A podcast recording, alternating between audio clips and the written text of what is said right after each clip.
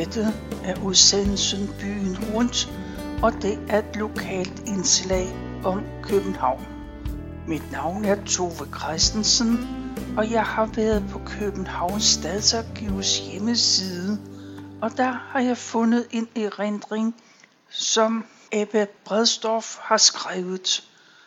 Hun har givet det overskriften fra assistenskirkegård til Spangen. Hun skriver sådan. Min fjernsyn var til reparation i to dage i december 86, derfor alt dette. Under en radioudsendelse i dag om en Nørrebro-dreng dukkede så meget op fra min Nørrebro barndom. Fortælleren var fra Struensegade. Jeg var i min skolekammeraters øjne en slags overklassebarn, fordi min far havde forretning på Nørrebrogade. Det var lige ved at være en skam. Fra min første skoledag mindes jeg mest en lyshård pige med en rød koralherlekrans. Det var på Kapelvejens betalingsskole, det vil sige, man betalte en krone per måned. Der var overbygning, altså realeksamen, og vi betalte alle bøger og materialer til håndarbejde selv. Skolen lå på Kapelvej, næsten klemt inde mellem det store katolske St. Josef Hospital og Glut og Marstrands emaljefabrik. Lige overfor var en slikkælder, hvor man kunne få for fem øre varmet. Det vil sige en lun klump brun sød masse, som senere blev trukket ud og klippet i trekantede stumper. Jeg tror, det hed granater. Jeg havde meget svært ved at klare mig over for enkelte af de andre børn fra Bakkelsens gade. Der var to skrappe søstre. De to, jeg og en sød lys pige, Else Laguni, hvis far havde en stor blomsterforretning lige over for assistenskirkegård. Vi sloges i karakter om at være imellem de fire bedste. Et lille plus eller minus kunne bringe uorden i rækkefølgen, vi sad i. Else Laguni havde en helt forunderligt hjem. Først var der strenge regler om, så mange ting jeg ikke kendte. Som klaveret, som vi ellers morede os meget med at spille sammen på, var det tider låst ned, fordi en eller anden i familien var død. Ofte sad en af brødrene låst inde for en eller anden forseelse, og så drejede det sig jo alt sammen om at få smuglet slik eller blade ind til ham. Flere juleaftener var hun i mit hjem for at opleve et juletræ, for i gardneriet, som blev drevet af forældrene, og to-tre kroner og nogle børn, som løb i byen med buketter og kranse, så var der ikke tid til den slags. Fortorvet uden for butikken, som lå i en kælder, var ved juletid helt dækket af kranse og kors med hvide kalager og mos. Det gik et par år med jul inde hos os, men så var hun så stor, at hun må hjælpe til hele julenat. Alle i vor familie skulle jo på kirkegården i juledagene med kranse med mere til mine bedste forældres grav. Og så var der kaffe i nummer 53 til alle. På hverdagene var der ikke tid til kirkegårdsbesøg. Hele vinteren lukkede kirkegården klokken 4. Der var ting, som jeg ikke måtte, og det kunne gøre det svært at klare sig. For eksempel måtte jeg ikke have mine mange jernbeskytter banket ind i solerne på fedtlæderstøvlerne. Havde man det, var det meget nemmere på glidebanen. Så var der også kamp om, hvem der kunne samle flest tomme flasker, og gamle kødben og klude samt aviser. Det var min mor for meget, men jeg tikkede, tryllede og bad, om jeg dog ikke måtte få lov til at prøve.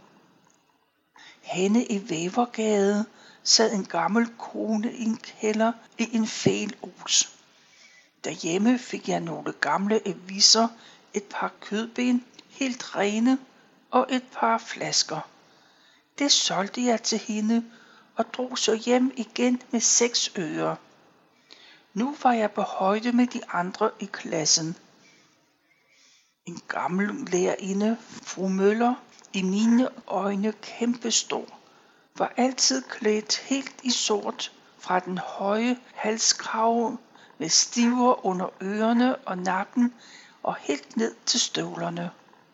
Hun beholdt sin hat på i klassen.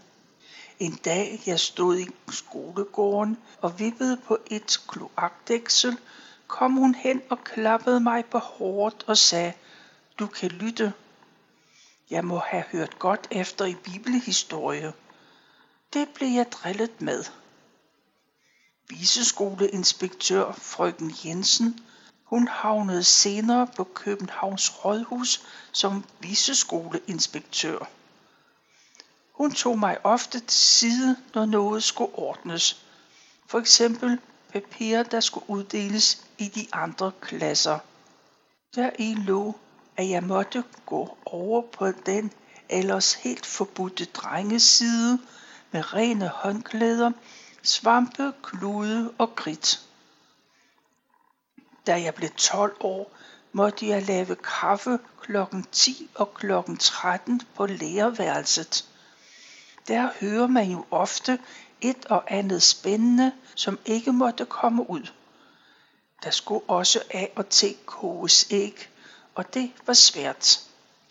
En gang tabte jeg et æg, og det var en katastrofe. Jeg for ned i Renshavsgade til et stort ismejeri og tikkede og bad dem om et æg. Gav mig det, og den eftermiddag var jeg dernede igen med de syv ører. Lige over for mejeriet lå der en kendt skotøjsforretning, der hed Else Marie, den nu kendte skuespillerindes far, der havde den. Vi gik i samme klasse. Forretningen solgte også balletsko, og det var fint. Hos den meget kloge frøken Jensen, der var klasselærerinde, blev der hver morgen indledt med, at hun spurgte, er der så sket noget derhjemme? Oftest blev der fortalt om sygdom eller en lille ny søster eller bror. På vores fødselsdage var vi meget fine, og havde vi fået gaver, måtte vi have det med dagen efter. Da jeg blev 14 år, blev jeg slemt til grin, da jeg mødte op med Øenslagers tragedier og Holbergs komedier. Frøken Jensen var fra Aarhus og talte lidt jysk, og det har nok smittet lidt af på mit sprog, for jeg blev ofte spurgt, om jeg havde jyske forældre. I mellemskoleprøven gik det ikke så godt. Jeg var temmelig nærsynet, men havde ikke briller, selvom min far var optiker. Jeg ville ikke have det.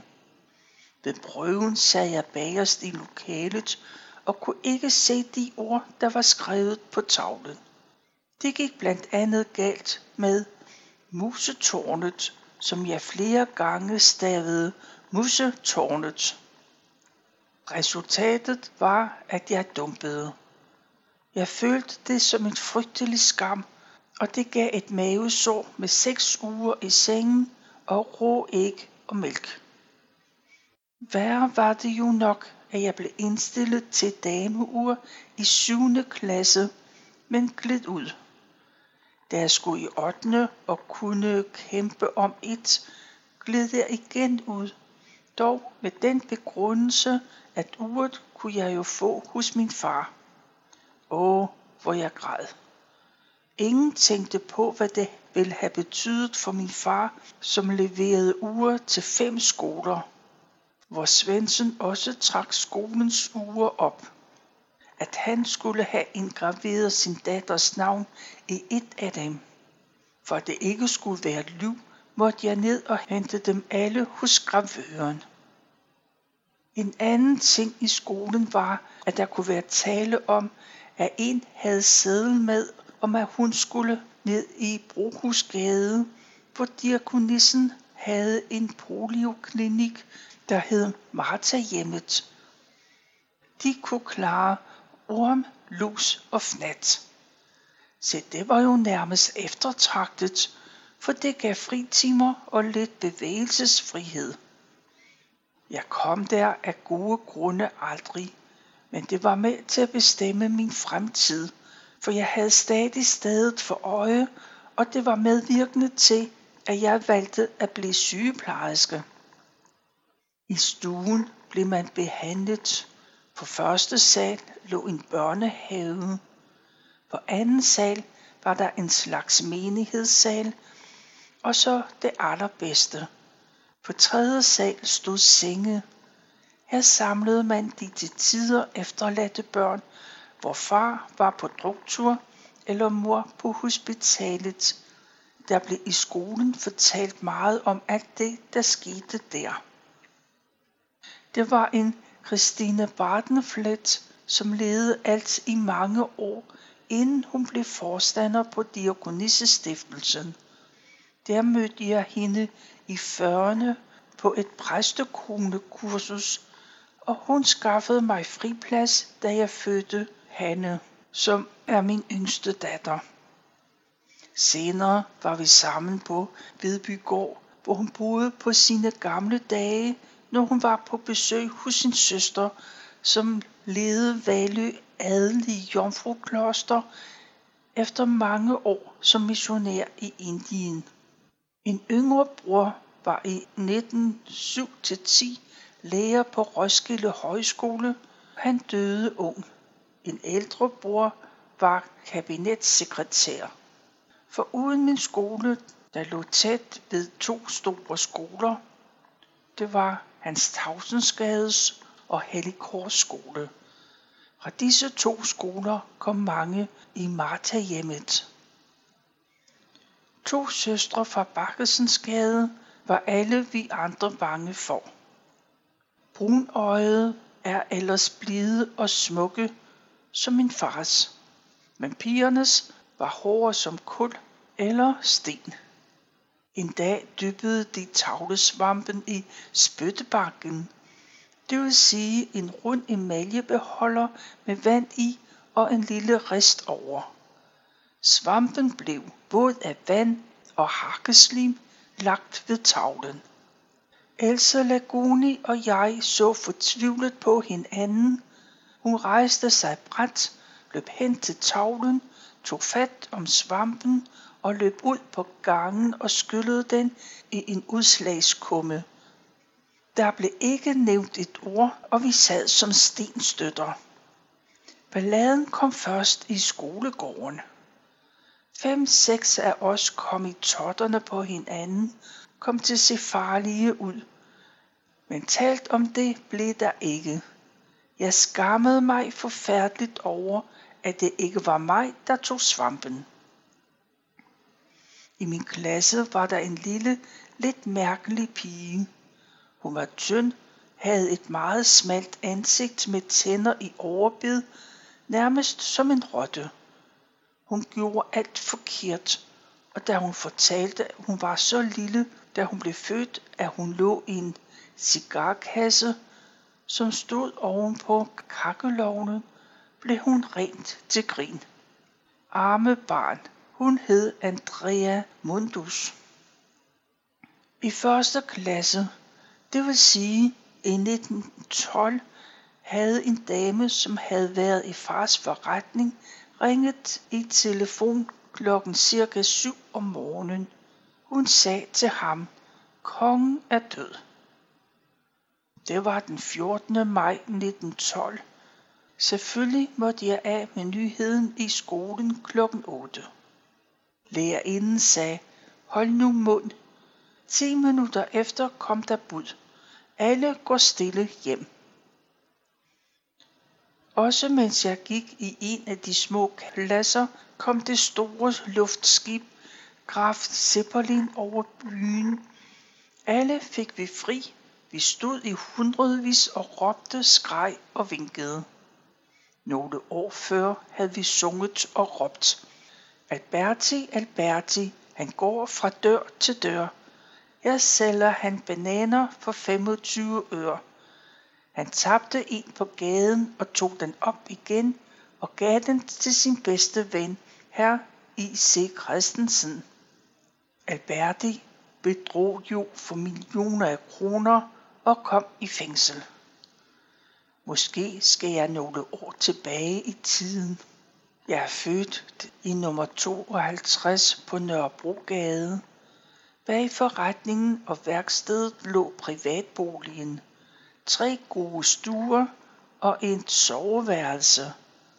Noget af det første, jeg kan huske, er, at jeg var med min mor på besøg hos min mormors familie i Skåne i Sverige.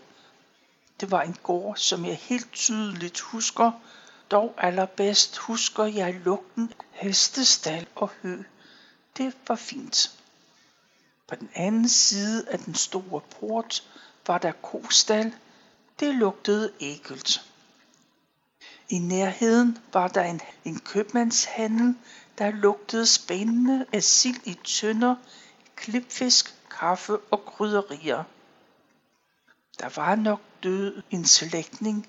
Min mormor havde arvet nogle penge, og så skulle min unge, smukke mor og jeg vises frem. Hjemme i stuen i nummer 53, cirka 1908, husker jeg, at jeg sad på min potte i en slags grøn chaiselong. Tante Claras mand, Ole Olesen, var syg og skulle fotograferes. Men fotografen på fjerde sal sendte ham ned til mor.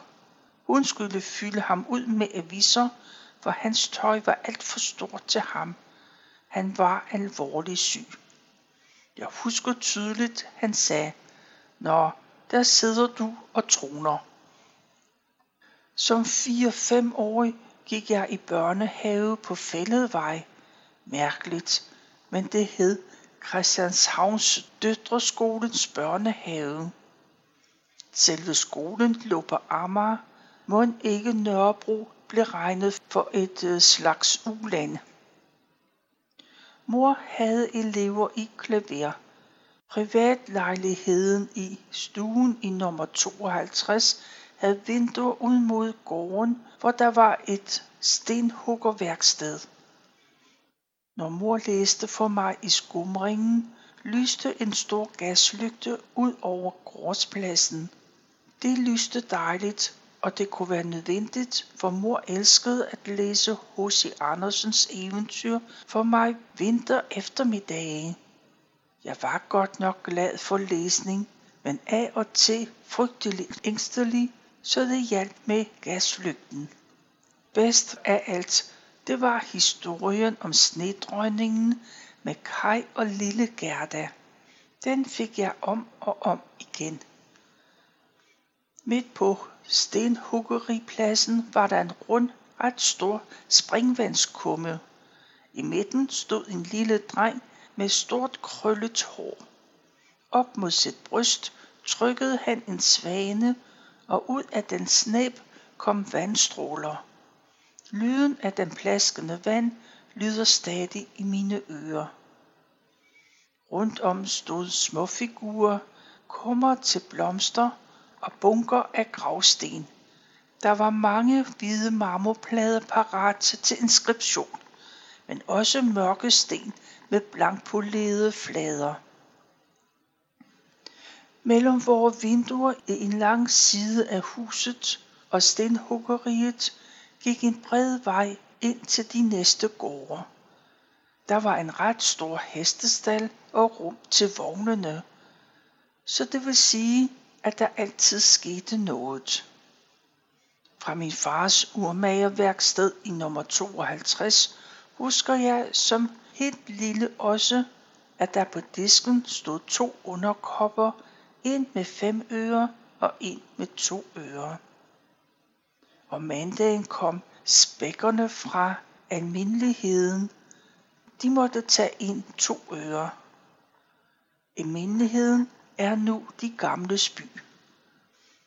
Om onsdagen kom lemmerne fra ladegården. Det var en meget stor gård, som lå på den anden side af parcelbroen. De måtte tage fem øre. Jeg har nu undersøgt, at ladegården blev flyttet til Saltholm fra 1907 til 9. Det vil sige, at jeg kan huske, fra jeg var to til tre år. Under disken stod en flaske med øl eller snaps.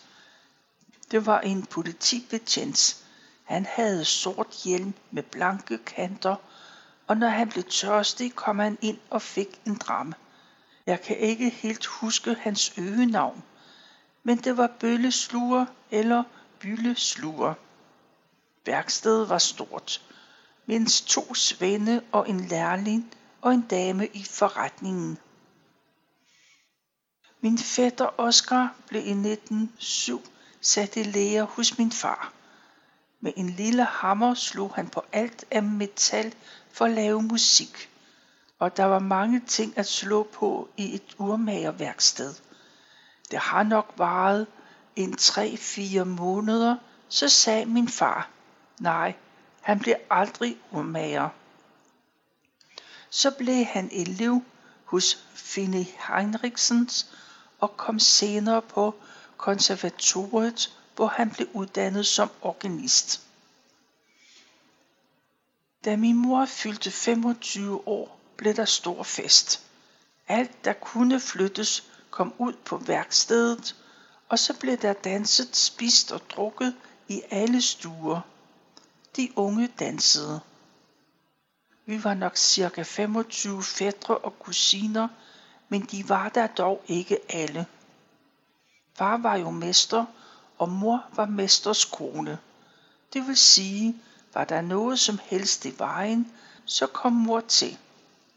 En Svend Vissing fra Jylland fik nyrebetændelse. Han lå i en seng i en af dagligstuerne og drak kogt vand, og mor passede ham, til han blev helt frisk igen. Hen ad gaden, inden Elmegade, lå en stor, fin bagerforretning. Hver morgen, når jeg var færdig, det vil sige ren og fin, et stort nystivet forklæde, gik jeg op på værkstedet og fik et kys af far og hver dag to øre at snolde for. Så skulle jeg hente morgenbrød hos bageren. Jeg havde de øvrige penge pakket ind i i papir, og jeg fik mit brød, men fik ikke lov til at gå, for jeg havde sunget. Jeg husker bedst den glade enke. Sidder her og varme bænke. Nej, nej, nej. Jeg vil nyde livet, helst i valsetakt. Valsens toner har på mig en særlig magt. Hos bageren mødte jeg af og til en lille dreng i fattigt tøj. Hans hoved druknede helt i en meget stor kasket. En dag kom han før mig, og jeg så da, at han lagde en to øre på disken, og så fik han hele kasketten fyldt med gammelt brød, som han knugede ind til sig. Og så husker jeg den første gang, jeg løg. Jeg havde fået med brød og var på vej hjem. Foran et stort vindue hos trikotagehandler Heinrich røg brødet fra mig og ned i lyskassen. Jeg gik ind i forretningen. De var vældig flinke. Gik ned i kælderen, fik lukket vinduet op og fisket brødet ind. Papiret var jo ikke helt fint mere, så de pakkede et nyt papir om med forretningens navn. Men det forstod jeg jo ikke. Jeg kom i forhør, da jeg kom hjem. Men nej, jeg var gået lige fra bageren og hjem. Men det gik jo ikke. Der blev ballade. En dag tog mor mig med ind på domhuset på Nytorv. Jeg kan ikke have været ret gammel, i alt fald under syv år. En mand i sort kappe spurgte mig, om jeg kunne genkende en ældre mand, som man kom ind i rummet med. Jeg måtte svare, at jeg havde set ham på køkkentrappen. Manden i den sorte kappe, han blev kaldt assessoren. Han rakte mig en fem øre over en høj skranke. I dag begriber jeg ikke, at man brugte børn som vidne. I 1912 købte Privatbanken hele ejendommen 52. Men far klarede det fint ved at flytte over gaden til nummer 53 i en høj stue. Huset var, for det er ikke mere, nu er det en stor Irma. Det var egentlig en fin gammel villa med kælder, stueetager, første og anden sal samt loftsetage. Det var engang bygget til beboelse for indehaveren af et stort brændevinsbrænderi. Der var store bygninger bag villagen. Der var haver, eller i hvert fald luft mellem baghusene helt ned til prins Jørgens gade. Det er langt. Man siger, at der har været græsmarker med får. Men nu blev bygningerne brugt som laboratorier til Griffenfeldt Apotek. Endnu da jeg boede i 52, kan jeg huske, at der var kontor i stueetagen i 53. De hørte til Carlsberg Bryggerierne, og meget ofte holdt der en elegant åben landover, og i den sad brygger Jacobsen.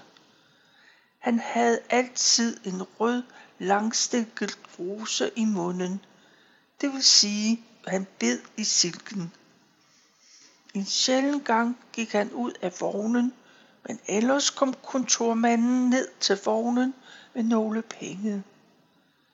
Da kontoret i hele stueetagen blev nedlagt, blev det til min fars forretning og meget gode privatbolig.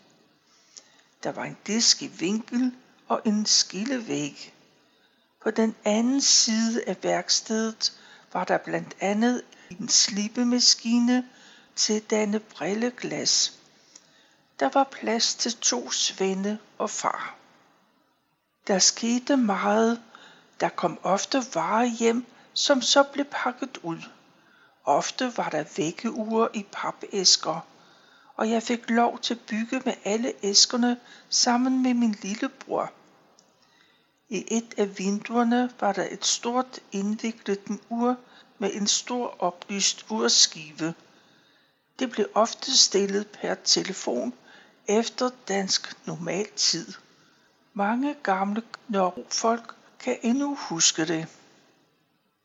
Der var mange kunder fra både Blejdomshospitalet og St. Josefs kom sygeplejersker, læger, nonner og katolske præster.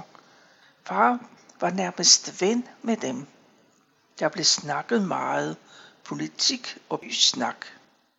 I stuen ud mod Nørrebrogade var et par elskede sidepladser. Tænk alt det, der var at se på. Der var linje 5 og 7, 16 og 8. Linje 8 skulle ned om hjørnet, så der måtte en mand ned og skifte spor. Fra butikken hørtes altid lyde. Der var tik-tak og summen og slag, kukuer, spilleur, snart i alle tider. Selvfølgelig mest timeslag og så videre. Men alle var jo ikke helt i orden. Men det forstyrrede ikke. Det var blot hyggeligt. Det var så langt jeg nåede af Ebbe Bredstofs erindringer.